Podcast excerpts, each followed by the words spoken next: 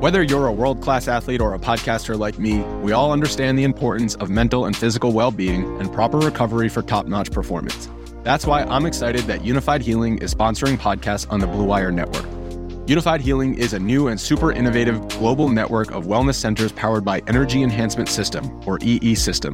If you haven't heard of the EE System yet, then you'll want to listen up. This technology promotes wellness, deep relaxation, purification, and rejuvenation. Wherever you are across the globe, access to a center is easy and affordable. Interested in experiencing the EE System technology for yourself? Go to unifydhealing.com slash bluewire to learn more and find a center near you. That's unified, U-N-I-F-Y-D, healing.com slash bluewire. No material or testimonials on the Unifyd Healing website are intended to be viewed as medical advice or a substitute for professional medical advice, diagnosis, or treatment. Always seek the advice of your physician or other qualified healthcare provider with any questions you may have regarding a medical condition or treatment and before undertaking a new healthcare regimen, including EE system. We are here and it is now. I am Chris Olson uh, coming to you with the RotoWire UFC 282 DFS and betting preview. If you think the people next to me uh, don't look like Joe and Sean, well, that's because they aren't. Uh, we had a couple of uh, late replacements this week. Joe had a birthday. Sean also had a birthday, but that is not why he's here. He is sick, so we wish him a speedy recovery. But uh, gentleman sitting next to me will fill in um, they they will fill in uh, very well and then some. I have the MMA monk who regular viewers of the show will recognize as someone who has been here before, and uh, welcome Drake Burden who writes articles for RotoWire as Drake's takes. Uh, gentlemen, how we doing tonight? Doing great. Yeah, doing fantastic. Glad to be back on for sure. I appreciate it. All right. Um, you know, I we have uh, we have a decent card here. I would say a lot of late replacement fights, which kind of makes things strange. Um, not exactly what you would consider uh, the best quality UFC 280 uh, pay per view card from a fan perspective. We only care about the bets, and there's a lot of that here. Uh, main event, interesting, I would say. Certainly not the one we expected, uh, with uh, Glover Teixeira not being a part of it, but uh, what do you guys What do you guys think of the main event in terms of watchability, first of all, and then uh, bettability or DFS play? Uh, Monk, I think you're muted. Oh shit! Of course, I thought I hit my button. Um, I don't think either one of these guys really expected to be here per se, but this is the fight uh, that we all love to see. Everybody loves Jan. Um, I'm personally a fan of uh, his opponent as well, Ankalaev. Um, I got to lean on which way I think the fight's going to go, but I'm I'm very excited uh, for this light heavyweight title main event for sure. I'm right there with him. I think uh, you know anytime you get Polish power in there, there's always that chance for that big one. Uh, unfortunately, he's running into a bit of a buzz saw who's just a phenomenal overall fighter. So it should be an exciting one. I don't think they're going to make it boring. I think it's going to be a good show. All right. Well, we will get there. Of course, we start from the first fight on the prelims. Before we get there, last piece of business. I promise. I just want to tell everyone to go to rotowire.com slash free for a 10-day free trial. No credit card required. Um, get everything that is behind a paywall uh, for 10 days. Now, with all of that out of the way, let's get to the fights. The first fight on the docket is uh, Cameron Saaiman at 80, 83, 9,300, excuse me, taking on Steven Koslow coming back at 6,900. Odds on this fight, uh, could be had at minus 340. Koslow coming back at plus 280. And, I, you know, I'll, I'll start this off before before I kick it. I, I, I just don't understand a line this wide, uh, particularly. Look, this this is just maybe a bias of mine. I'm not a big fan of these guys coming over from the EFC which is a South African promotion. We've had a couple of them in the UFC before. They haven't stuck around. Um, and to be honest, I, I, don't see anything really that special about Saaiman. His bout on the contender series, um, the first round, he kind of just gave away just by waiting a little too much. The opponent got ahead. He he he came on stronger and and actually started to pressure and took over the fight. But you know, I, I I don't know if I can trust it. I think maybe he's one of these guys who, you know, he'll he'll see the lights and he'll wither. And Steven Koslow, I mean, he's he's a brown belt submission grappler. that that might be enough here. Um, just for especially from a DraftKings perspective, when you're looking at 6,900 and and and and the, the takedown uh, threat and submission, I think all of Steven Koslow's uh, six wins. Both these gentlemen are six and zero, oh, by the way. All of Steven Koslow's six wins have come by submission.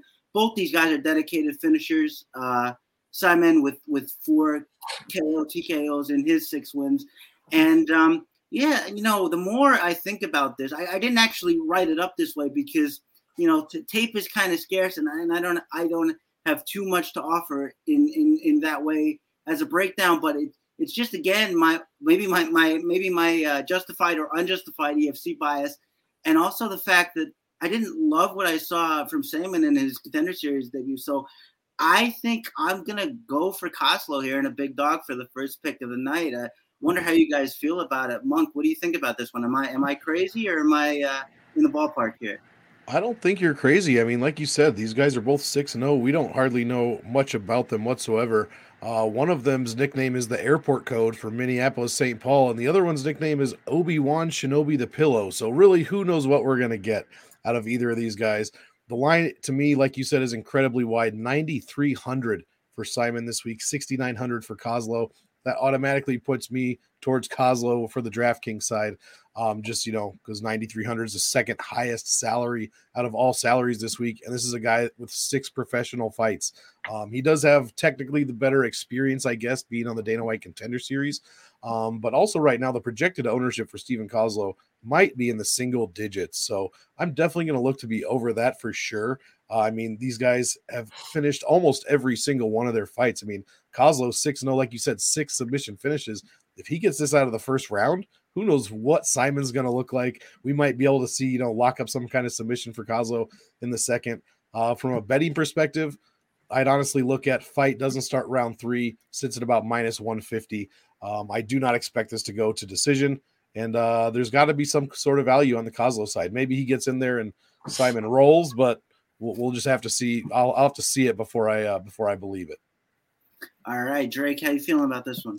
I'm going to be a little bit opposite of you guys. Now, Koslow, you're right, 6 and 0 and all six of those wins by submission, all six of those wins by submission in the first round. His cardio is going to be questionable. Saaiman definitely has the better cardio of the two. I went and watched as many fights of his that I could. He was gun shy in his contender series fight.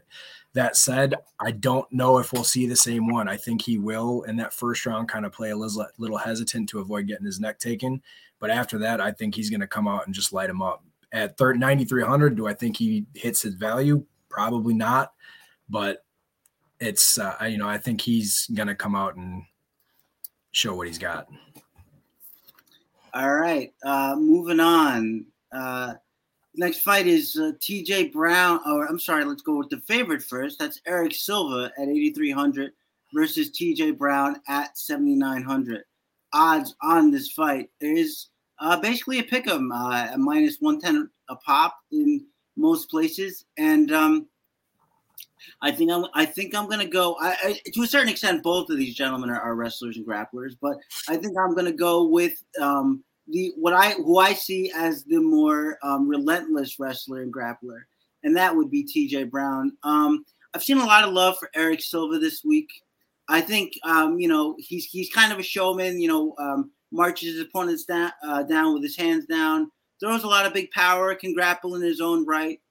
A lot, a lot, a lot of first round finishes. Couple couple of third rounds early in his career. A lot of first round finishes after that. And TJ Brown, his game is, is to break you. Now, sometimes, um, not unlike um, a Darrick Minner, sometimes you know that plan goes awry and he breaks himself so uh, we'll have to be wary of that. But I think that Erick Silva, you know, first time coming in, and again, a lot of first round finishes. Is he going to be ready for a deep waters guy like TJ Brown? I think it's a real question. And I think, um, you know, there, there's a lot of uh, value on Silva, especially, you know, for that first round finish if he gets it. but I, I think he's going to be, uh, and, and, Monk might might have a little bit more uh, insight on this. I think he's going to be a little too heavily favored here. I think that uh, T.J. Brown is is um, you know DraftKings favors the wrestling and takedowns anyway. If that's the way we're looking at this, and um, for a pick'em fight, I think this is maybe more of a of a of a DFS play than a bet in any in any uh, case. And I think that if you're going to play it, play for the wrestling, play for the grappling, play for the. We know that Eric Erick Silva is going to engage in the scrambles. I don't think he's going to shy away from them, and I think eventually T.J. Brown breaks him there. Um, so that's the way I'm looking at this. Let's start with Drake for this one. Drake, how you seeing this? I don't disagree with you entirely.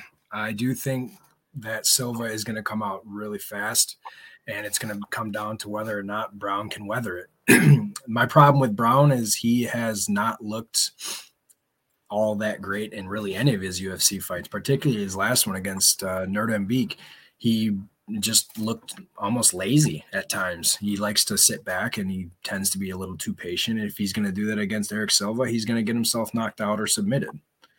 So I, I mean, at their prices on DK 79 and 83, I think one of them will smash value just depending on which way you go with it. Cause I do think that there is going to be a finish in this one. Um, I do, I definitely lean the way of Silva. I get that he's, I think he's 35 making his debut, but man, he's, he's an animal when he gets into that octagon.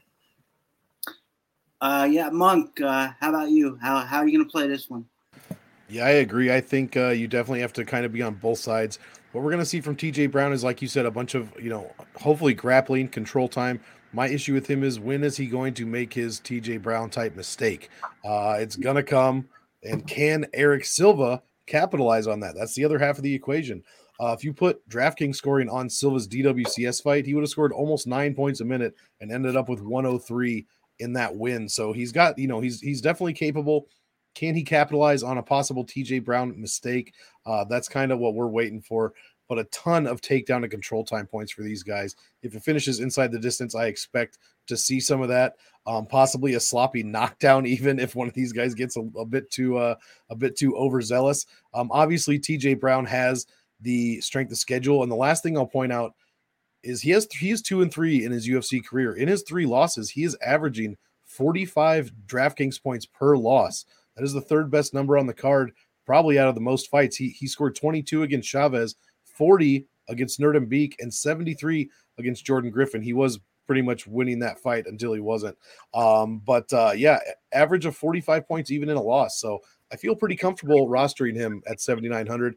I'll have a bit of Eric Silva as well for that implied early uh, finish potential.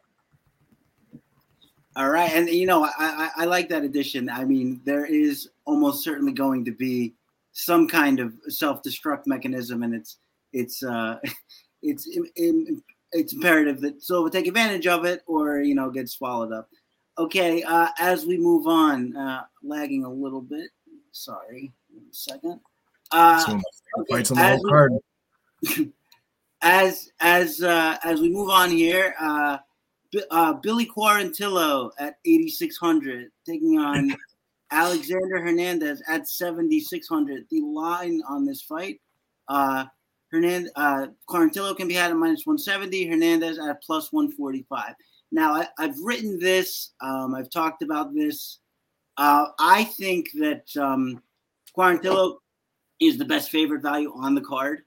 Uh, not a big fan of uh, Alexander Hernandez. Think he's far too breakable. Has been since that Cowboy Cerrone fight. Uh, if he can, if he can press a significant advantage of you, like he did with rookies like uh, Mike Breeden or really hittable uh, guys, then he's fine. He can just use his power and his athleticism and overwhelm you. But if you got a guy who's going to march him down and not break, well, then he's going to lose his confidence. We saw it against Cowboy, as I said. We saw it against Renato Moicano, uh, as as Alexander had a good first round in that fight. Um, I just think, I just think he's he's um, you know something happened to him after that loss, and and Quarantillo is the kind of guy who just won't stop. Uh, he's got over hundred DK points, I think, in I want to say four of his five DraftKings wins. Uh, he can grapple. He throws a ton of strikes, and um, unless Hernandez can get him out of there early, which only one person has gotten Quarantillo out of there. It hasn't happened. It, it, was in 2016. Um, so I'm going to bet on on Quarantillo to be durable enough to withstand this. And um, honestly, I, I, think he just uh, this is another this is another uh, drowning. I think I think this one will happen much sooner. I think that um, by the end of the first round, this is going to be Quarantillo's fight, and then from there, um, he's just going to do whatever he wants. So I'm big, big, big on Quarantillo here. I'll have a lot of them. Uh, if if Hernandez surprises, um, it's probably going to be a bad night for me. I'll have a little bit of Hernandez just because of the power and the athleticism. But as I say, um, you know, I don't think there's as many paths for Hernandez here as you might think just by looking at uh, his skill set. Um, so yeah, uh, my pick is, is evidently uh, Quarantillo. Uh, Monk, how you seeing this one? Yeah, I agree. I'm going to pick Billy Q as well at 8600. He's a fantastic value, like you said, for DraftKings. The second best player on the card, 5.16 points a minute is what this guy puts up, and this is over 77 minutes of UFC cage time. So this is not a fluke or a one-off. He's also averaging almost 117 per win. And much like who uh, TJ Brown, who we just talked about, when he does lose, and he, he has lost twice, he's averaging over 60 points per loss. So some very good insurance there if you like him for cash as well. He's only $183 over his average salary, averaging the second best value on the entire card. I completely agree. Alexander Hernandez also dropping from lightweight to featherweight. Did not look sucked out though. Looked decent on the scale. I mean, really looked like it was his natural weight class. And everybody was saying, you know, how there's no way he's gonna have a really hard time making 145 because he always comes in so ripped up. But uh, it's not really the case today. But that said, I'm still on the Quarantillo side. Like you said, he doesn't break no matter what. That Shane Burgos fight was an all-out war and fantastic to watch. And he he was in there with Burgos the whole time. Obviously, he got beat. He also landed 164 significant strikes in that fight. So he's going to bring some action.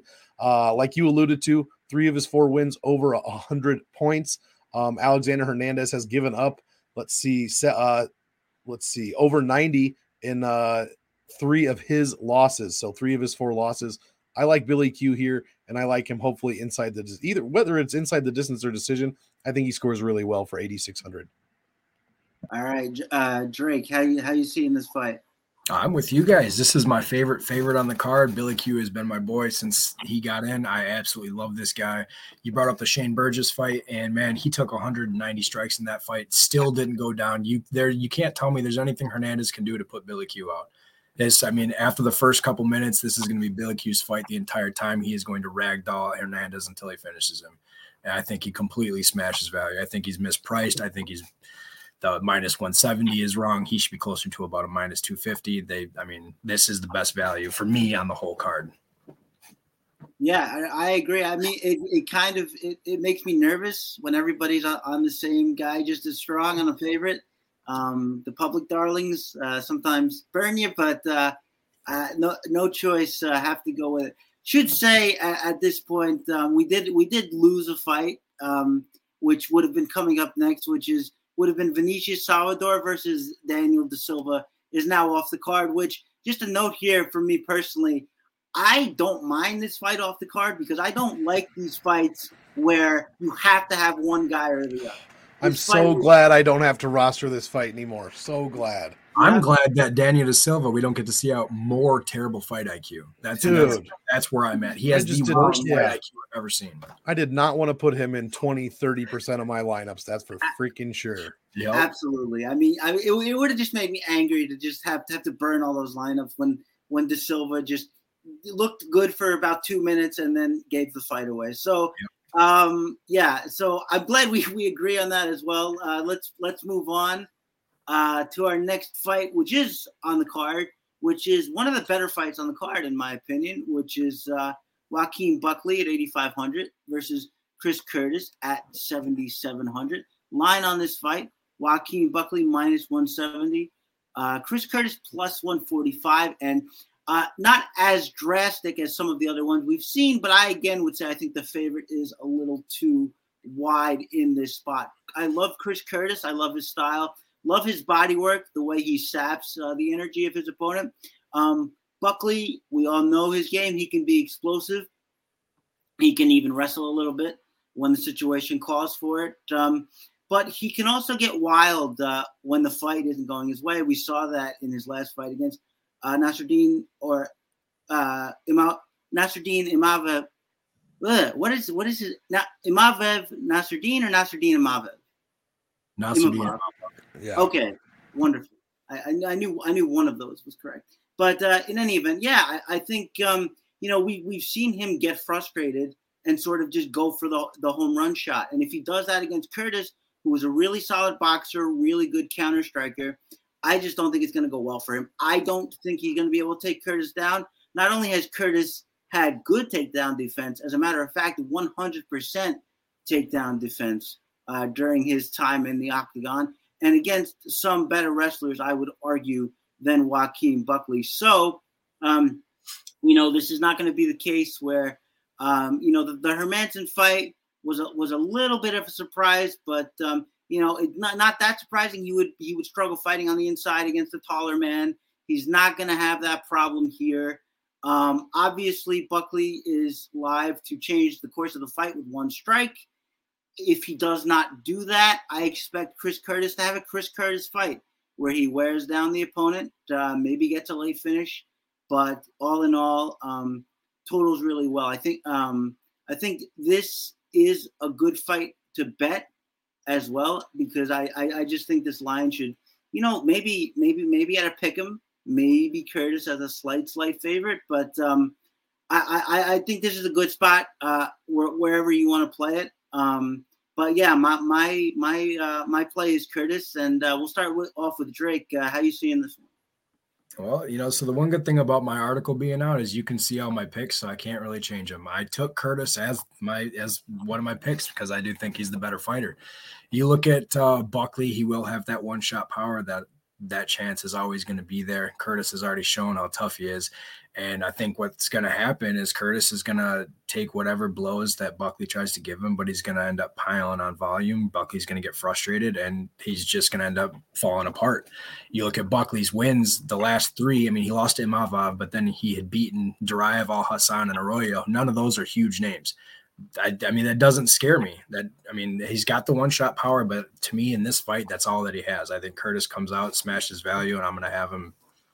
I, will I'll be heavy on him. Yeah, no, I, I agree. A uh, lot, lot, of agreement so far. Let's see if we can change that going forward. Uh, Monk, what do you think about this one? Um, I like this fight. I personally like Buckley. I, I, just like the guy. I like him as a fighter. Um, I'd like to see him get the win here. My take on this one is probably going to be fade. I'm just going to fade this one as a whole. Uh, I'm going to get completely off of this fight right now. Their ownership is around 50% total between the two of them. I think I'm going to try to save some money there. I'll have more Curtis than I will Buckley, but I'm, I think I'm going to be pretty pretty low.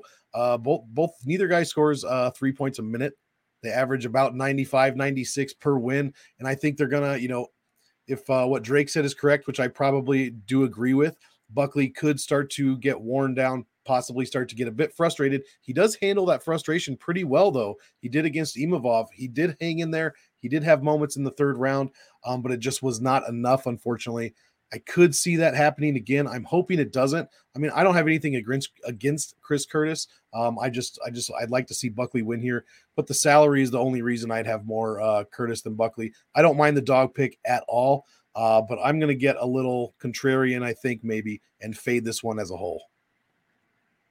All right, uh, mo- moving on uh, to uh, the next fight is uh, Edmen Shahbazyan at 9400 versus Dalcha Lungiambula at 6,800. The line on the fight coming back is minus two 300 for Shahbazyan, let's call it, plus 240 for Dalcha. And this is where I think I will be the only man standing, but we'll see.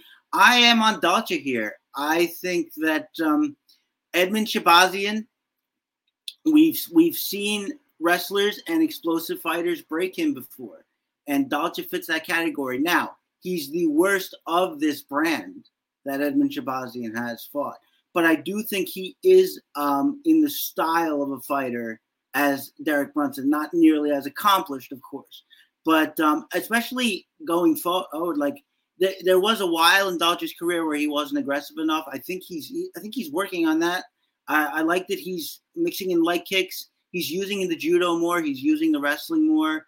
Um, you know, um, very muscle bound, very very prone to gassing, but show, so is Edmen, and and not unlike Alexander Hernandez, a guy who can have the fight beaten out of him. I think that um, you know if gets an early takedown here, as we've seen him go to his wrestling earlier and earlier, it can you know it can it can sway the fight, and um, Edmen might just be one of these guys who who came in uh, like a bat out of hell and um, he has a weakness, and I think Dalcha has the skills to exploit that weakness. Um, he's he's he's a little too reckless uh, for my for me to be comfortable uh, saying it to say take it to the bank. But at 6,800, I think um, there's a good there's a good shot as long as he can make it past the first round and and Dalcha doesn't get finished by strikes all that often. Um, so if he can make it past the first round, I, I think he's got a real shot here.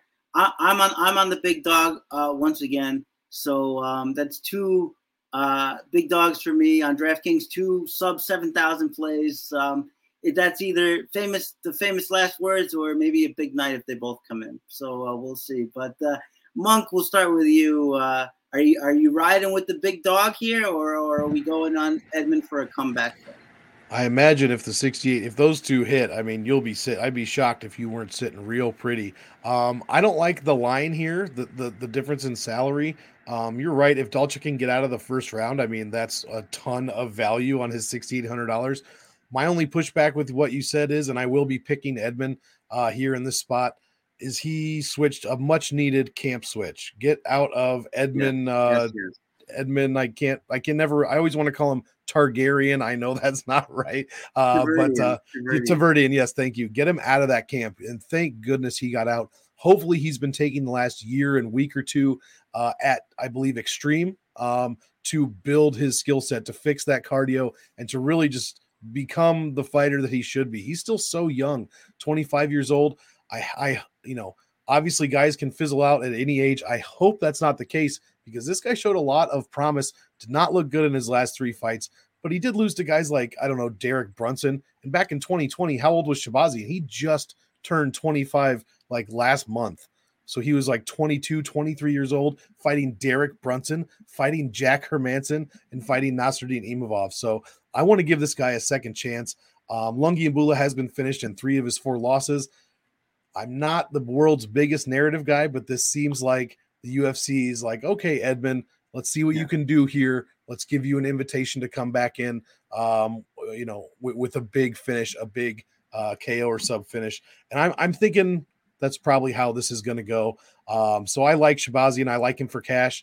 Um, I'll find a way to put him in some GPPs as he does score over 110 per win when he was winning. So I know it was a while ago. I'm relying on the cam switch, but at the same time, I'm not going to get overzealous. I want to see what he looks like here. Uh, Drake, break the tie here. All right, Monk, you said it. You took the words right from me. I think the UFC is giving him a, an extremely winnable fight. Like he said, he switched camps. I saw a few clips of him. He does look like he has been working back to you know towards what he was doing. I was at the beginning of the week, or I was a little bit on Lungiambula just because of his power and his wrestling, but I am extremely worried about his gas tank. I don't think that he is going to last very long, especially when Shahbazyan is going to be crushing his body. I, I really think he's going to kick and just he's going to make him gas, and it's going to cause him to to be finished. His price point, 9,400. I'm not the biggest fan of it because if it gets outside the first round, he might have problems hitting value for it. But, um, you know, with Lungiambula where he is, it's not a bad spot to play with. You know, uh, and a, a, bunch of them because he's got that chance. And if he does hit it, like you said, Chris, it's it's going to be good. Yeah, absolutely. Um, all right, let's move on uh, to a heavyweight fight. We have Chris. Uh, I always want to go with the dog first. I don't know why. Is uh, maybe that's just my uh, my subconscious bias. Is uh, Jair Rozenstruik at 8,700 taking on Chris Daukaus at 7,500. The line on this fight we have uh, Rozenstruik at minus 175. Daukaus coming back at plus 150. Um, these are these are two boys who have had some quick finishes in the past.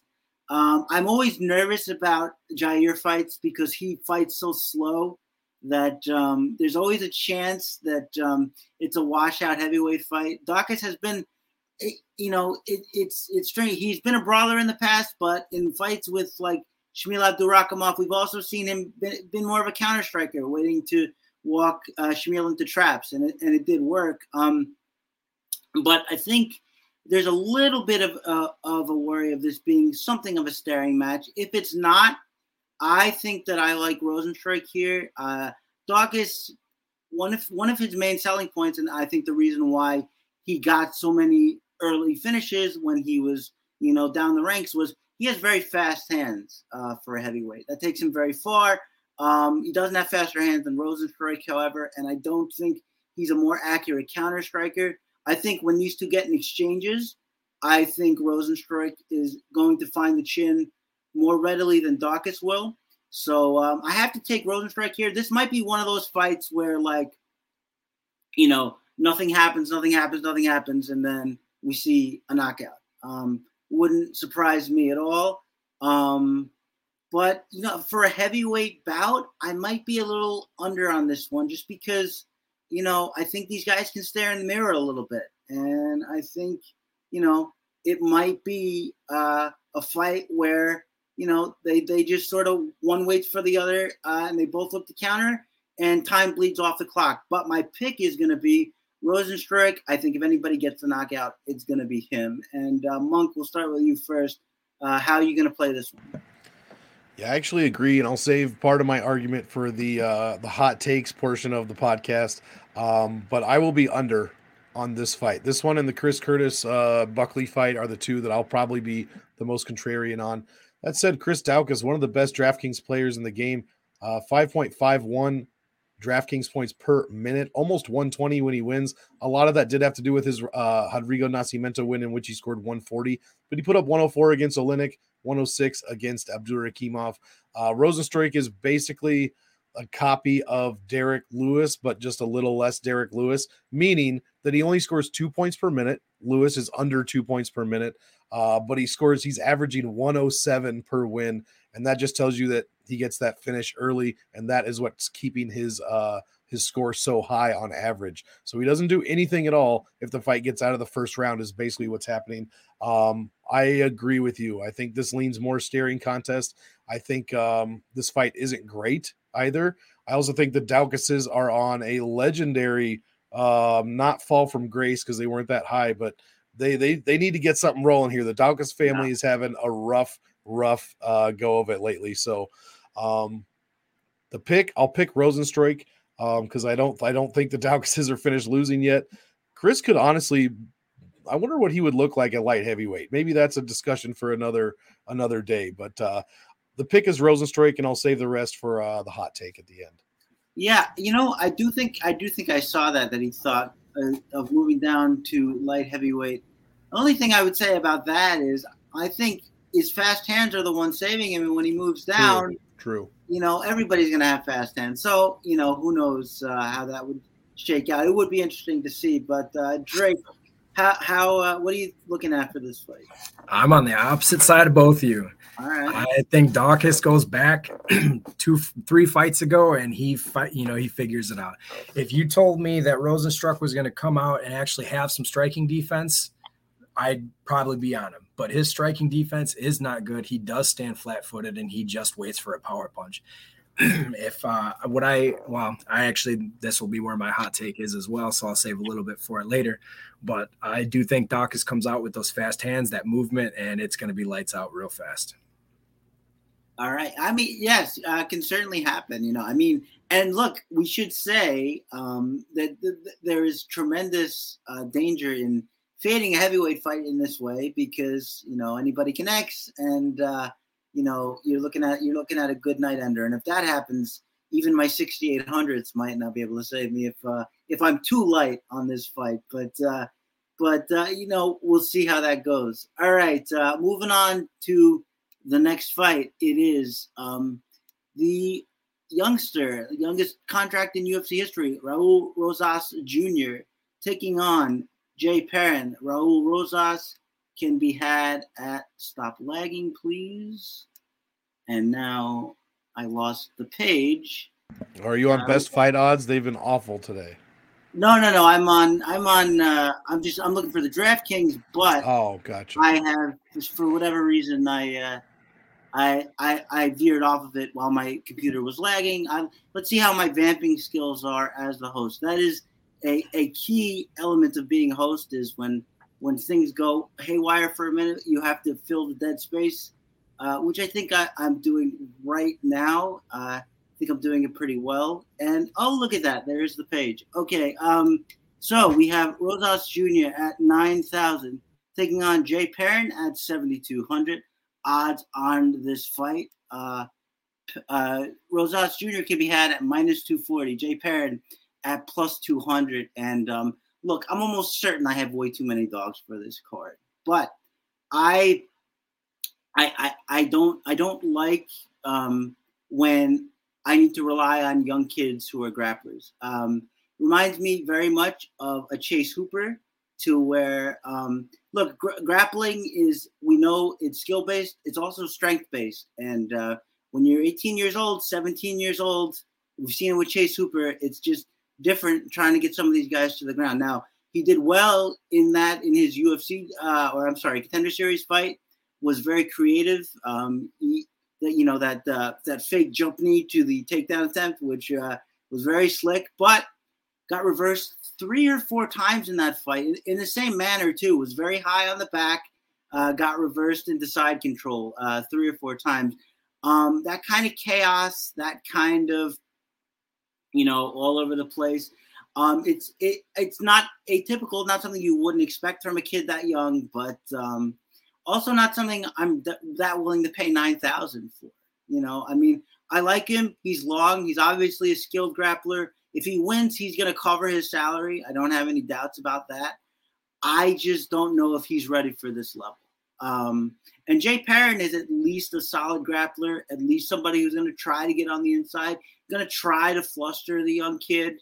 Um, you know, 16 fights, 10 and 6, not uh, not a great record for Perrin. Most of those on the regional scene, most of those losses. But um, I, I wouldn't even say that this is a bad first fight for uh, someone as young as Raul Rosas. I just don't know if his skill set is is something I want to bank on at this salary. Um, having said that, I'm going to have both sides of this fight because I think, as I said, if Rosas wins, he will hit value. I just don't know if he's going to be able to keep up with his own chaos here. Um, so I'm taking Perrin on sort of a flyer. This is not this is not a strong dog take, as I said, but uh, I am going to go with it, and uh, we're going to see how it shakes out. Monk, we'll go to you first. How you seeing this fight? Real quick, my guy Lou Bet you, who I do a show with, uh, has Jay Perrin round three KO at plus thirty four hundred. Wow. Uh, and after yeah, after he looked uh, you know, in the last minute of that Aoriqileng fight, they had another 10 seconds on it, we might be he might be sitting at one and one. Uh Mario Bautista was his first fight that he had in the UFC. That is a tough go. Mario Bautista is looking real, real good at uh, bantamweight. Honestly, this is a tough fight. I think the line is too wide. I don't know how I can put that much stock uh, into an 18 year old um, who basically only grapples, like you said, very one dimensional. That said, I think I'm going to be stupid and talk myself into picking not only picking uh, Rosas Jr. to win, but I will have a bunch of him in DraftKings. I think. I mean, he would have scored five points a minute in his Dana White Contender Series fight, 104 uh, in that win, which is a decent, you know, decent uh, number. Not so much for 9,000. You'd like to see a bit more than that. But if he comes in here and gets, you know, takes Perrin down and rinse and repeats takedowns and maybe uh, is able to stay off of his his, his back, uh, then he could look okay. I'm probably going to be under on Jay Perrin. I mean, I think he's obviously he's the most experienced guy this kid's ever fought, but um, man, I'm gonna have. I guess I'm gonna have to be proven wrong by Rosas Jr. God, he's so 18 years old going against a 30 year old Jay Perrin, and Jay looked looked fired up in there this week. So I guess I will have some just for the salary at 7,200. How could you not? His projected ownership is around 15%. That's it. So maybe I'll go 2025 and uh and you know hope for the best there. Yeah, uh, no, no, I, I agree. Uh, Drake, uh, uh, how you seeing this one? You guys hit it on the head. I mean, it like you said, he's an 18 year old kid. It's definitely hard to trust him. Um, I did take Rosas to win um, simply because I, I, do think that if he gets takedowns, and that he will at some point or another, he is going to control the fight. I don't think Perrin's gonna get back up. Now he's he he does have some slick gra- grappling. He could cause some problems. He could you know reverse. He could find his neck. But the problem, I think, the biggest issue is is just the stage that Rosas will be on. Um, and I said it in, in my article. Um, I took Rosas to win, but I said you need it's something to watch and be careful for because it's the biggest stage he's been on. It's the toughest opponents he's he's been against, and it's I mean it's not something that's guaranteed by any means. Rosas could come out, he could look slick, but then he could he doesn't have you know the man's body yet. You know he's he's still a kid, and Perrin could easily take advantage of that. That said, if you're going to have a debut, I think Perrin is the one to have it against because he has not looked all that great. And I mean, this it could easily be a setup fight. UFC is famous for it.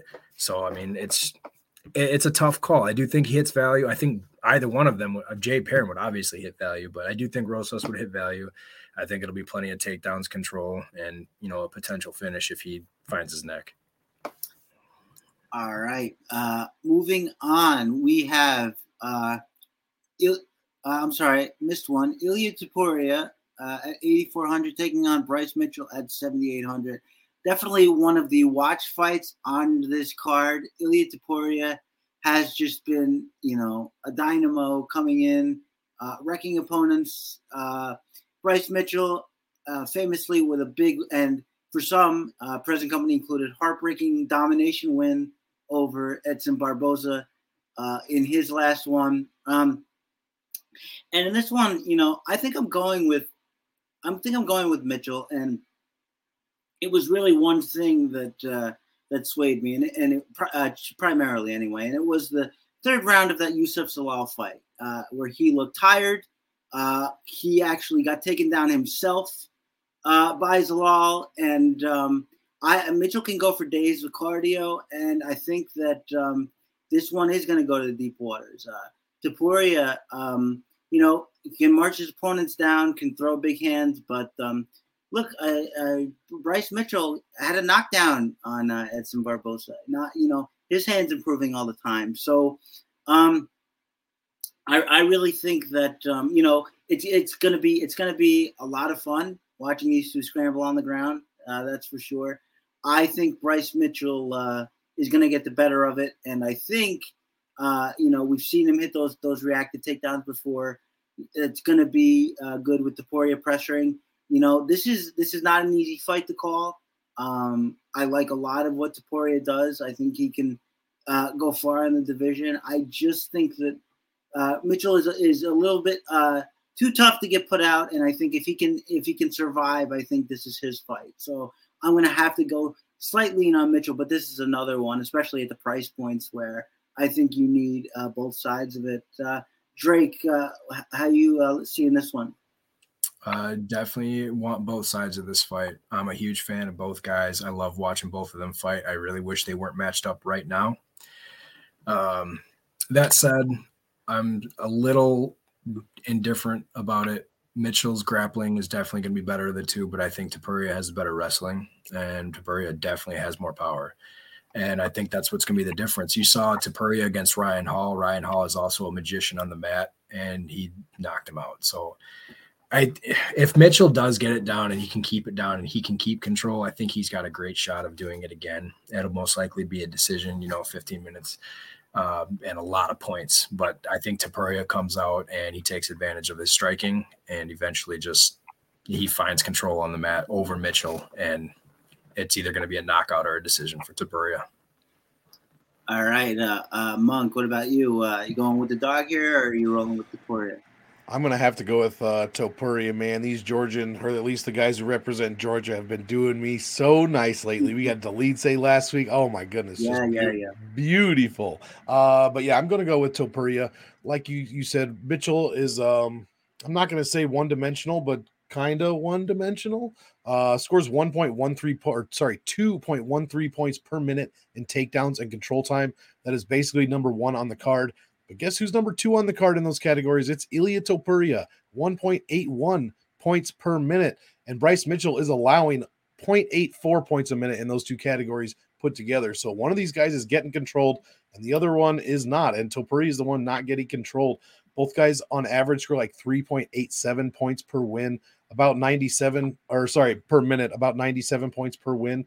Um, the grappling numbers are really close. I know, just like uh, Drake said, Mitchell is probably the better grappler, but Topuria cannot be, uh, you know, should not be overlooked. And the power is not even close. The striking not even close. Topuria just needs one, whether that's in the first round, second round, third round. I thought Jai Herbert was dead. I thought he was dead in that fight. He's not dead. He is okay. He did end up beating the ghost of Kyle Nelson after that, but did uh I mean, my goodness. And this was after Topuria, you know, he was up a weight class, unfortunately. Never do that again, please, Topuria. Uh, but he got dropped in that fight. Was not looking good in the first round. He battled back and uh and finished the job. So I'm ex- I'm hoping for a Topuria uh, inside the distance. The longer this goes, Mitchell probably will take it, but Topuria decision is not out of the realm of possibilities. Love the salaries for these guys. You got to have both of them. I'll probably be higher on Topuria though. I think he's um, not more well rounded. I think he has more weapons. So I just realized I didn't uh, read the odds for this one. And that's because they are by themselves next to uh, fights that are not even made yet. So I don't know why they are here. Yeah, future events for some reason, which is technically true, I guess. Yeah, exactly. You know that they could all be here, I guess. They could all be future events. Yeah. But uh, all right, so the odds are as close as the salaries: minus one forty, Ilia Topuria plus one twenty, Bryce Mitchell. I mean that that should just be a good fight all the way around. So uh, we'll enjoy that one. But for now, we move on to uh, Dricus Du at eighty eight hundred, taking on Darren Till at 7,400. And, um, you know, I've had so many dogs this card. This is a weird favor for me to have, I think, but I, I am on Dricus Du Plessis. And I say a weird favorite because I think this is my first pick of Dricus Du Plessis. I don't really like him all that much. I think he's too wild. I think he's he's very unstructured. I think he can gas, and I think that um, you know he just he just looks bad at the end beginning of every second round and somehow manages to pull out finishes. But um, the thing about Darren Till to me is, you know, t- too too long away from the octagon. He's it's going to be over a year since he last fought, and can he keep up with the speed of this fight? I, I don't I don't think he's going to be able to do it. Um, especially a guy who likes to stay back, likes to let a fight develop, as Darren Till does. Dricus Du Plessis is not going to let that happen. And um, the other thing is we've seen Dricus Du Plessis uh, wrestle when he needs to do that. Uh, we know how much Till struggles with wrestling. Can um, a, a, long fighter like Darren Till find a counter shot here, powerful? Yes, he can. And uh, for that reason, you should have some Darren Till, especially at the price. But um, if he doesn't find it, uh, I don't know how else he wins the fight. And I can't hinge a pick on you know, finding the perfect counter. You know, done that before. It's never worked out. So uh, have resolved not to do it anymore, and it seems to be working out just fine. So uh, my pick is uh, Dricus Du I will not be surprised at all if uh, Till finds a knockout shot somewhere in here, but I think the um, the narrative of the fight and the fight dynamics are swinging towards Du Plessis. So that has to be my pick. And we'll start with Drake on this one. Uh, Drake, how you feel about Till and his return here? Man, I am not a fan of Till, and I got a few reasons for it. He is a sniper, and that's about all he is. There's nothing left to Darren Till.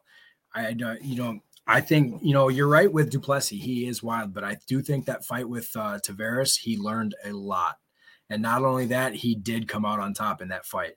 Um, I think he has worked on managing his gas tank because he has tended to gas out a little early and I do think he is going to come out with a little more structure, knowing that Darren Till's only way to win this fight is going to be from a knockout. Till doesn't throw any volume at all. He doesn't wrestle. Like you said, the knockout is going to be the only way. I think Dricus comes out and just completely demolishes him. Yeah, no, I I uh, I tend to agree. Uh, Monk, uh, you, you, see any any love for Till on on the comeback, or are we all riding the Dricus train here? I'll be right on the train with you. I think Drake summed it up perfectly. Uh, Darren Till is statistically the worst DraftKings player on the card. You cannot play him. One and a half, 1.55 points per minute. This is worse than like Derrick Lewis. Uh, he scores 71 points per win when he does win, which is lately very few and far between. Um, these are just very, very poor numbers. Meanwhile, du Plessis scoring like 4.3 per minute, almost 100 per win. Again, I agree with Drake. That Brad Tavares fight answered a lot of questions for me in regards to Dricus du Plessis. Um, I mean, one guy looks like he was carved out of marble, and the other guy looks like he just got off a shift at the factory. Basically, uh, I don't think this one. I, I, I'm I'm with Drake again here. I think this one finishes inside the distance outside of that one sniper shot that obviously du Plessis should have been training for this whole time. That's the only weapon he has to avoid. Uh, I don't see how Darren Till could possibly take this. I don't like the $7,400 salary. Um, I generally don't like the $8,800 salary. It's one of those high mid range ones that I don't really feel comfortable playing a ton. Not the case this week. I'm expecting uh, an inside the distance finish for uh, Dricus here. Uh, yeah, unanimous decision there for us. And as I was on the futures before, I wasn't in the place to read those salaries. So uh, I'm sorry, the betting line. So let me do that now. It is minus 175 for Dricus, plus 150 for Darren Till, who, as we said, is live to the uh, the kill shot, but uh, not much. In retrospect, that 175 minus 175 for du Plessis might seem like a steal if he comes yeah, out here looks yeah. minus 400 or something. Absolutely. Uh, all right. Uh, as we get deeper into the main card here, it is the very late replacement, the fight week late replacement, uh, Alex Morono, and taking on Santiago Ponzinibbio. Ponzinibbio is the favorite here. Uh, remember, this was Robbie Lawler's fight. It is now Alex Morono and Ponzinibbio. Ponzinibbio uh, at 8,700, Alex Morono at 7,500. The uh, line on this fight is Ponzinibbio minus 170, Alex Morono plus 145. And um, I'm going to continue my streak here. Uh, it's it's very dangerous, I, I know, to take a fighter on this short notice, but the dynamics here, I think, lean in favor of Morono because uh, what we've seen on Ponzinibbio lately is a guy who's fallen behind early in every fight and had to claw his way back in.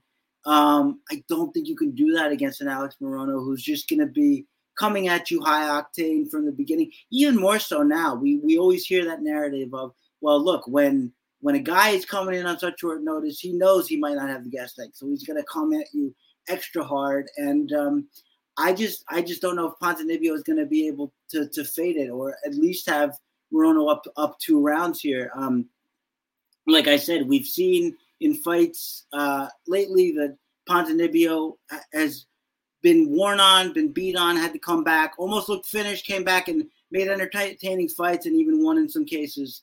I don't think he does it against an Alex Morono who's just going to be all over him. I can't trust Ponzinibbio here. Um, Ponzinibbio might seem attractive as the dog. He's going to be throwing a lot. Um, there's going to be a lot of heavy exchanges, but um, I, I, I just, I just like Morono to, uh, you know, to control the pace of the fight and then wear Ponzinibbio down, and, and this one I don't think he comes back from. So my pick is uh, Morono. Uh, Monk, how you seeing this one? Um, I see this one as a stay away fight for DraftKings completely. Uh, neither guy scores not even three points a minute. They're both at like 88 per win. I like Ponzinibbio. I'll probably pick him to win. That's that's my pick to win. Morono just on short notice, and Ponzinibbio also does not have to cut that last 10 pounds. That might be the key in this matchup, but we'll see about that. My issue with Ponzi is since his return uh, in 2021, he's fought Li Jingliang, Jeff Neal, My, uh, Michel Pereira, Miguel Baeza. He's only beaten Baeza. He's gone one and three since then. He only scored 78 points in that Baeza fight. So I'm looking to fade this fight uh, as a whole. Uh, I think this goes to this has decision written all over it. Um, yeah, I'll be under the field here. My pick though is uh, Santiago for the win. And I, I would add just quickly that Baeza fight, uh, one of the fights that I was alluding to, where he fell behind early, and uh, really really made made a fight of it and came out on top. But uh, man, was it looking dangerous for a while. So uh, yeah, that's um, that's adds to my concerns. Uh, Drake, uh, how about you? How do you feel about this one? I am all over Morono. This is not his first short notice fight. It's not going to be his last. This dude is always ready. He is always ready to go. I think Ponzinibbio is a shell of what he used to be. He has not returned from that injury very well. He is far too hesitant, and that's how he gets behind. And against a guy like Morono who can throw volume for days, it's just going to kill him. And mix in a takedown or two for Morono because he he does have decent wrestling in his back pocket. I don't think that Ponzinibbio is going to last I mean, this was, probably does go to a decision. Um, I do think that at 7,500, Morono could hit 90 points, which would be value. I do think he's going to be able to pile up volume in this fight, and that he's absolutely my pick to win.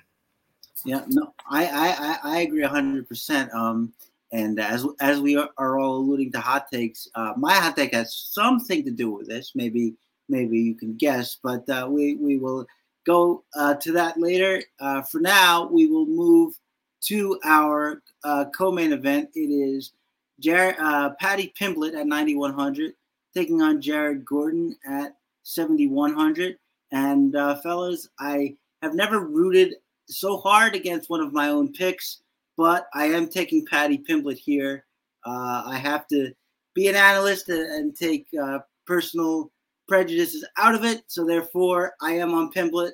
I think um, you know, Pimblett has is surviving uh, uh, uh, up the ranks here based on his his physicality, his grappling, and his length. I think all three of those things are going to play here. I think that um, at, you know Jared Gordon was really exciting when he first came on because he was one of these guys who would just kill you with pace and just sort of just sort of leave you uh, in in the third round dead and, and put up a bunch of points. Uh, as his get, he still tries to put on pace, but I think his gas tank is failing him now more than it has in the past, which limits him somewhat. Um, I think that Pimblett is going to be the better grappler here, and I don't think Gordon is going to shy away from exchanges, which I think is going to hurt him in a spot like this. I, I wouldn't put Pimblett on par of a grappler as um, uh, Grant Dawson, but I do think that it's similar in you know the way Pimblett can take the back and how quickly we saw uh, uh, uh, how quickly we saw Grant Dawson get to those positions. So um, I think Pimblett is unfortunately, regrettably, going to find another one here. I actually did write this up in my, one of my articles this week as Paddy Pimblett by submission. I think he finds it here. I am like the rest of you, and not just because I don't like him. Um, waiting to fade Paddy just because his striking defense is zero. We've already seen that in um, in his fights, but you know, I don't think Gordon has the kind of power or um, consistent striking attack to do that here. I think this is going to be largely grappling based, and I think that Paddy's going to take it. So, um, with a heavy sigh, my pick is Paddy Pimblett, and we'll go to Drake first. Drake, how do you see this one? Paddy the Baddy. Yeah. Dude, I've been a fan with of him since he was Cage Warriors. Before then, I love this kid, man. I need anybody that can bring that type of excitement to a fight. And not to mention, this is a little side note, he is a phenomenal human being. He really is. Look at all the stuff that he does for the community and everybody else. He's a great person. Um, that said, a lot of people were on Gordon or are on Gordon. I don't really know why. Gordon has, to me, has not really fought and beaten anybody. All of his fights in the UFC have pretty much gone to a decision, except for when he lost. Um, and you said that uh, I don't agree with you saying that his grappling is not up to the par of Dawson's. I think his grappling is actually better than Dawson. I think Dawson is just stronger. We saw what Paddy Pimblett did to Jordan Levitt, and I mean, Levitt is not a bad grappler by any means. That's what he is known for. It's what he's good at. And he made Paddy made him look silly. So I think it's going to be really quick. I think Paddy will probably get hit once or twice, might stun him a little bit. Vendramini stunned him a little bit, and look what happened. Turn right, right back around. Um, I do agree he does need to work on that striking defense a little bit. I think that'll come, especially when he knows the talent that he's going to be facing. But it should be lights out pretty quickly once this hits the mat. Yeah, no, I, I, uh, we we do agree ultimately there. Uh, Monk, uh, how you seeing this one? Yeah, we're gonna go three for three here. It's it's probably gonna be Paddy. I will be rooting for uh, Jared Flash Gordon, um, however, but uh, to avoid all the all the uh, you know the Twitter takes and whatnot, I'll just stick with some stats here. Uh, to be completely honest, I mean Paddy scores very well, three and a half points a minute, 101 and a half when he wins. I mean at 9100, that might he might need to score a little bit better uh, to make the optimal lineup. Against Kazula Vargas, he was 9400, only put up 98 but he did put up 119 against the uh, aforementioned Luigi Vendramini uh, his last fight against Levitt, only 87. So I might be fading him a little bit. His ownership obviously is going to be the highest on the card, most likely, um, probably somewhere between 40, 45, 50%. I'll probably be a little under that. There is value on Jared uh, Gordon here, guys. 7,100. What do you get for that, though? He's $1,150 under his average. He scores 4.7 points per minute this is over 130 minutes of UFC cage time, 105.8 when he wins, over seven wins. But like Drake said, when he loses, he's been finished in all four losses.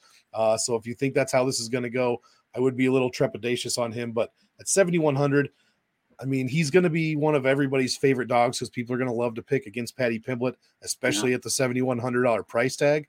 Um, so I don't know how I'm going to avoid getting Jared Gordon in my lineups. I don't necessarily want to, but I don't I don't want to have too much of him, and that's that's what I think is going to happen with a lot of people because like you guys, I do think Paddy comes in here, finishes this fight early, uh, and gets Jared Gordon out of there. You know, um, Twitter takes against Paddy aside. I think people have people get in this mode where they look to fade certain fighters, and then when when you get in that mode, I think they look to do it regardless of what the matchup is, and they just say, okay, well this time it's going to go well. No, I mean you have to look at the specific matchups, and I think I think we agree here that that Jared Gordon isn't the one here. So if if that you know curtails the ownership of Paddy and and and puts it on Gordon, you know, so much the better. Uh, you know, we're here to make money after all, and uh, I think Paddy, I agree with you guys. I think Paddy's the one to do it. Um, all right, so we're gonna move on to the main event here. It is um, Magomed Ankalaev at 9200 taking on uh, Jan Blachowicz at 7,000. Uh, the line on this fight is uh, Magomed Ankalaev at minus 350, Jan Blachowicz at plus 260. Um, this was the fight that was so cruelly robbed from Glover Teixeira. Um, won't get into that too much, but um, you know, another another another reason why the UFC is not my favorite company, although I, I love the fighters, of course. Um, I this is another this is another one for me that I'm I'm just a little bit of afraid of of how it might score. Um, when you look at Ankalaev, yeah, he, he's actually got more finishes than not in his UFC in his UFC career. I think it's five and four. But if you look at the guys he's finished, it's Cutelaba twice. It's it's Marcin Prachnio. It's it's Dodger Champion who we mentioned earlier. It's all these guys who are glass cannons who are going to bring the action. That's not really on Blachowicz. Both these guys I, I don't want to tread on Monk's territory too much, but I'm going to get into some stats here myself. Uh, both these guys um, under under well under four uh, strikes landed per minute. Um, neither get hit, gets hit. Uh, well under three absorbed per minute. So this I think could go a little bit slowly. Could be a little bit of uh, of what we saw in the Thiago Santos fight, where um, uh, more more countering ability. I do expect Jan to try to use his grappling a little more. Um, we haven't really seen Ankalaev off his back, and we haven't really seen him look to use uh, his wrestling. Um, he's not he's not really a submission guy, which you wouldn't expect. Um, not from a fighter from Dagestan. In fact, I don't think he has any submission wins. His his uh, grappling is more uh, take you down and, and smash you when uh, when we get there. But I, I actually think Jan is going to be the one to try and wrestle here. Um, and you know what? I'm gonna I'm taking the dog here just purely based on salaries. I I don't I don't think Ankalaev covers 9200. I think Jan's got a better chance. I think Jan is a very underrated boxer with a very underrated jab. Um, and I think he's very strong. And I think that wrestling can come into play here. I, Ankalaev, look, when he has the right opponent, he can make magic happen. Uh, when he doesn't, um, it can sort of just be a slow process where he picks the opponent apart. I don't think he makes 9,200, even if you want to pick him. but I am going to go with Blachowicz here, and we will start the main event off with Monk. How do you see us uh, capping this off? Um, I think it's you know I respect the dog play. I like Jan Blachowicz. I'm going to be on the other side, however. Uh, I'm going to take Magomed to be uh, and new light heavyweight champion, 9200. I do think you're right.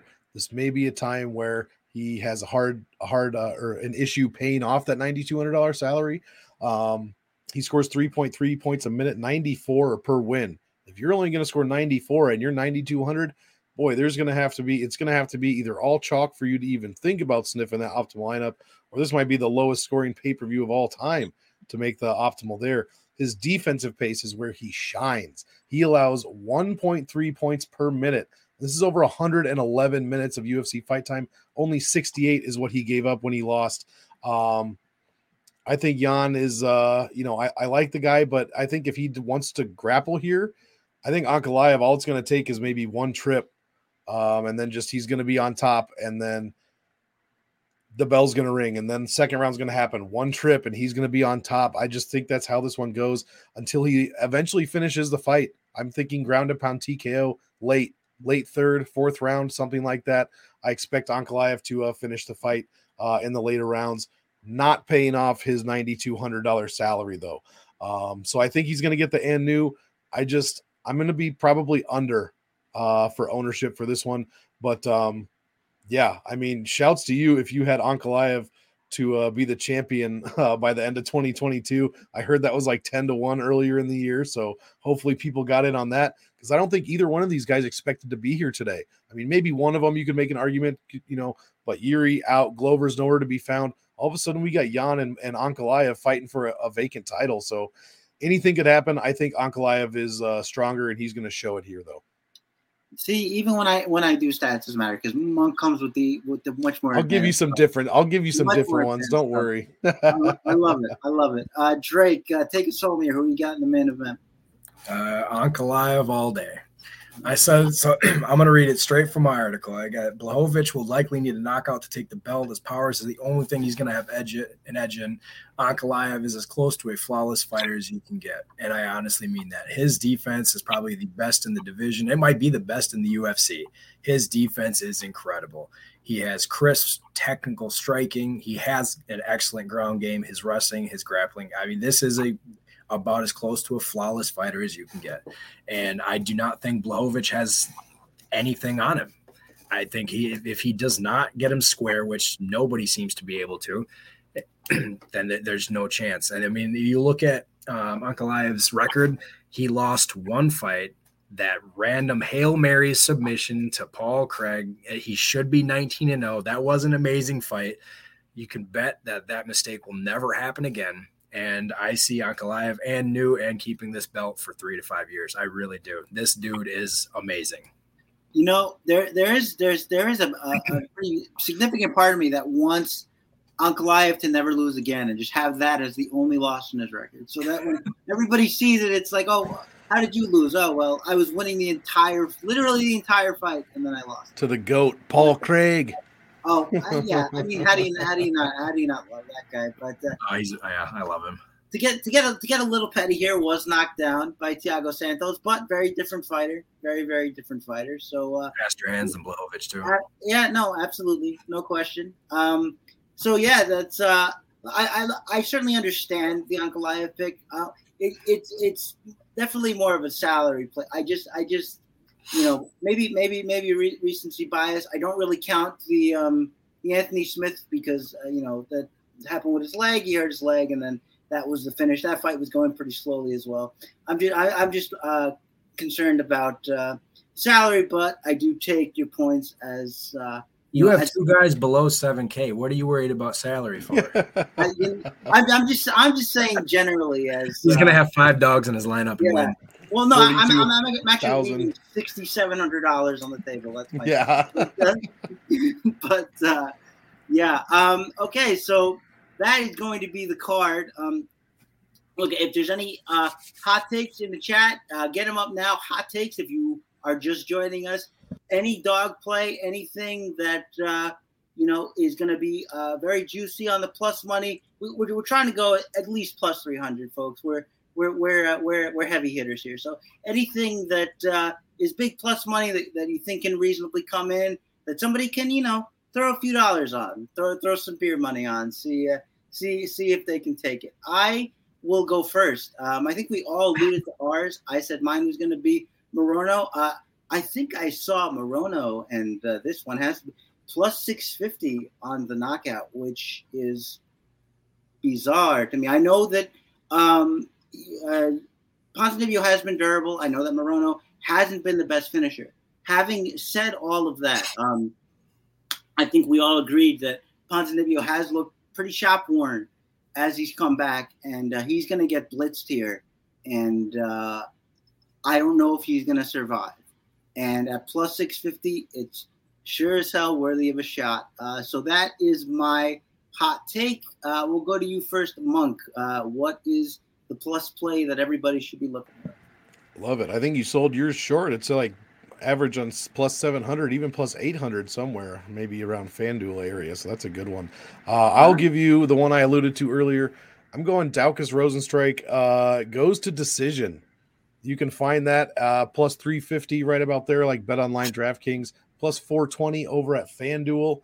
Uh, if you're into that type of thing, yeah, I think this one turns into a steering contest. So that's, uh, you know, obviously, you know, quarter unit, little half unit, little play there, maybe something like that uh, plus 350, plus 400 odds from two guys that hopefully will just stare at each other for fit. That's going to be the sweat of all sweats, but yeah, it could pay off. you know, I, I, I, agree with. I've actually I've, I tried it before uh, with the uh, Augusto Sakai fight, and end of round one it was going perfectly, and then there was yep. one exchange until it's until it's not. it's, it's, all it takes. So, uh, but no, but no, I, I do like that play as well. Uh, uh, Drake, what do you got for us? I'm going to give you two if you don't mind. Please. First one is going to be I'm going completely opposite of you, Monk. You ready for this? All right. Let's do it. by TKO, KO, stoppage, round one. You can find it at plus 400. Ooh. And I would take you further if you can find it. He's going to take a page out of the Pavlovich book and he's going to finish him in 60 seconds. Oh, my oh goodness. My goodness. Then I'll be, was... I would have chosen the wrong fight to fade. that would those those those those 60 second bets I, I think you can find them in certain places uh, they're definitely a lot of fun and uh, if you can't i mean certainly playing on draftkings because uh, that's where that bonus uh, lies for dfs uh, that yep. would definitely be a big one um, all right i want to give a two player parlay real quick here oh yeah go ahead so you can find uh the odds somewhere between i've seen billy q as low as minus 160 now and I've seen Dricus Du Plessis around that. But those two together, minus they're both about one minus one seventy. Put them together, and you get a, a nice two player parlay right there. I love that. Yeah, I love it. That I I like that as well. Um, there's some there's something in my DNA that won't let me trust uh, Du Plessis to that extent. I don't think I could muster the strength to put him in a parlay, but I I don't I don't hate it. I and I definitely see it. Um, and uh, I definitely agree with uh, everything you said about the dynamics. So yeah, I definitely want to take a look at. All right, I think we're gonna wrap up. Uh, having said that, guys, uh, great show. Thank you both so much for filling in. It was a blast as always. Um, Thanks for having me. I really uh, appreciate it. it. Guys, do you have, you have anything to promote, or just say where you uh, can be found, or Monk, you want to start that off? Yeah, I'll go ahead and start it off again. Thank you for any time. Seriously, any time. I absolutely love doing the show. I love uh DraftKings heavy shows. That's that's right. My that's my bread and butter, the kind of the lane I picked for myself. So I absolutely love it. Uh love you. You know, you you, Sean and Sun Tzu are fantastic guys to watch. So be sure to hit that like on this video and RotoWire for sure. Uh, but you can find me Monk Maddox on YouTube. I've got a, a 13, well, it was a 13 or 14 card breakdown. Now it's a 12 card breakdown or 12 fight breakdown uh, for UFC 282 on my channel, spelled just like it is right under right there. Um, you can find me on the MMA Engine. Do a little thing called Salary Voodoo, where I uh, get crazy with some some stats that nobody else has, and uh, let you know who to start for uh, GPPs or who not to start. Um, other than that, guys, yeah, just thank thanks a ton for having me on, and check out these guys' stuff over on RotoWire. Absolutely, uh, we love the advanced stats. Uh, Drake, we know we know about your articles on RotoWire, of course. Is there anything else you want to promote or uh, Tell us where we can find you. Me and my buddy just started up a brand new little podcast video that we're doing every week, similar to this. Uh, not quite as in depth, but you know, just a little breakdown. It's it's picks. sorry, it's time UFC picks on YouTube. Uh, also made a Facebook page. It's time picks, and you know, any support there would be great. Um, you know, thanks for having me. Thanks for having Monk. You guys are awesome. Uh, I really enjoyed doing this, and hope we can do it again. Absolutely. Uh, you know, you guys are always welcome. Again, great show. Um, you can find my work on RotoWire as well. Guys, thanks so much for watching. Thanks so much for tuning in. And good luck in all your contests. That'll be it for us. And uh, we'll see you next week. Uh, have a good one. Everyone is talking about magnesium. It's all you hear about. But why? What do we know about magnesium? Well, magnesium is the number one mineral that 75% of Americans are deficient in. If you are a woman over 35, magnesium will help you rediscover balance, energy, and vitality. Magnesium supports more than 300 enzymatic reactions in your body, including those involved in hormonal balance. From functional medicine doctors to mental well being and female hormone experts, we all know that magnesium is the one mineral to improve all aspects of well being and health. But which one? Magnesium Breakthrough from Bioptimizers, the trusted choice recommended by leading experts with seven best absorbed forms of magnesium to ensure your body receives the support it needs for overall well-being. Go to bioptimizers.com slash balance today and use code BALANCE10 for 10% off. Support your journey to wellness at B-I-O-P-T-I-M-I-Z-E-R-S dot com forward slash balance. Magnesium Breakthrough from Bioptimizers, your foundation to optimal health and vitality.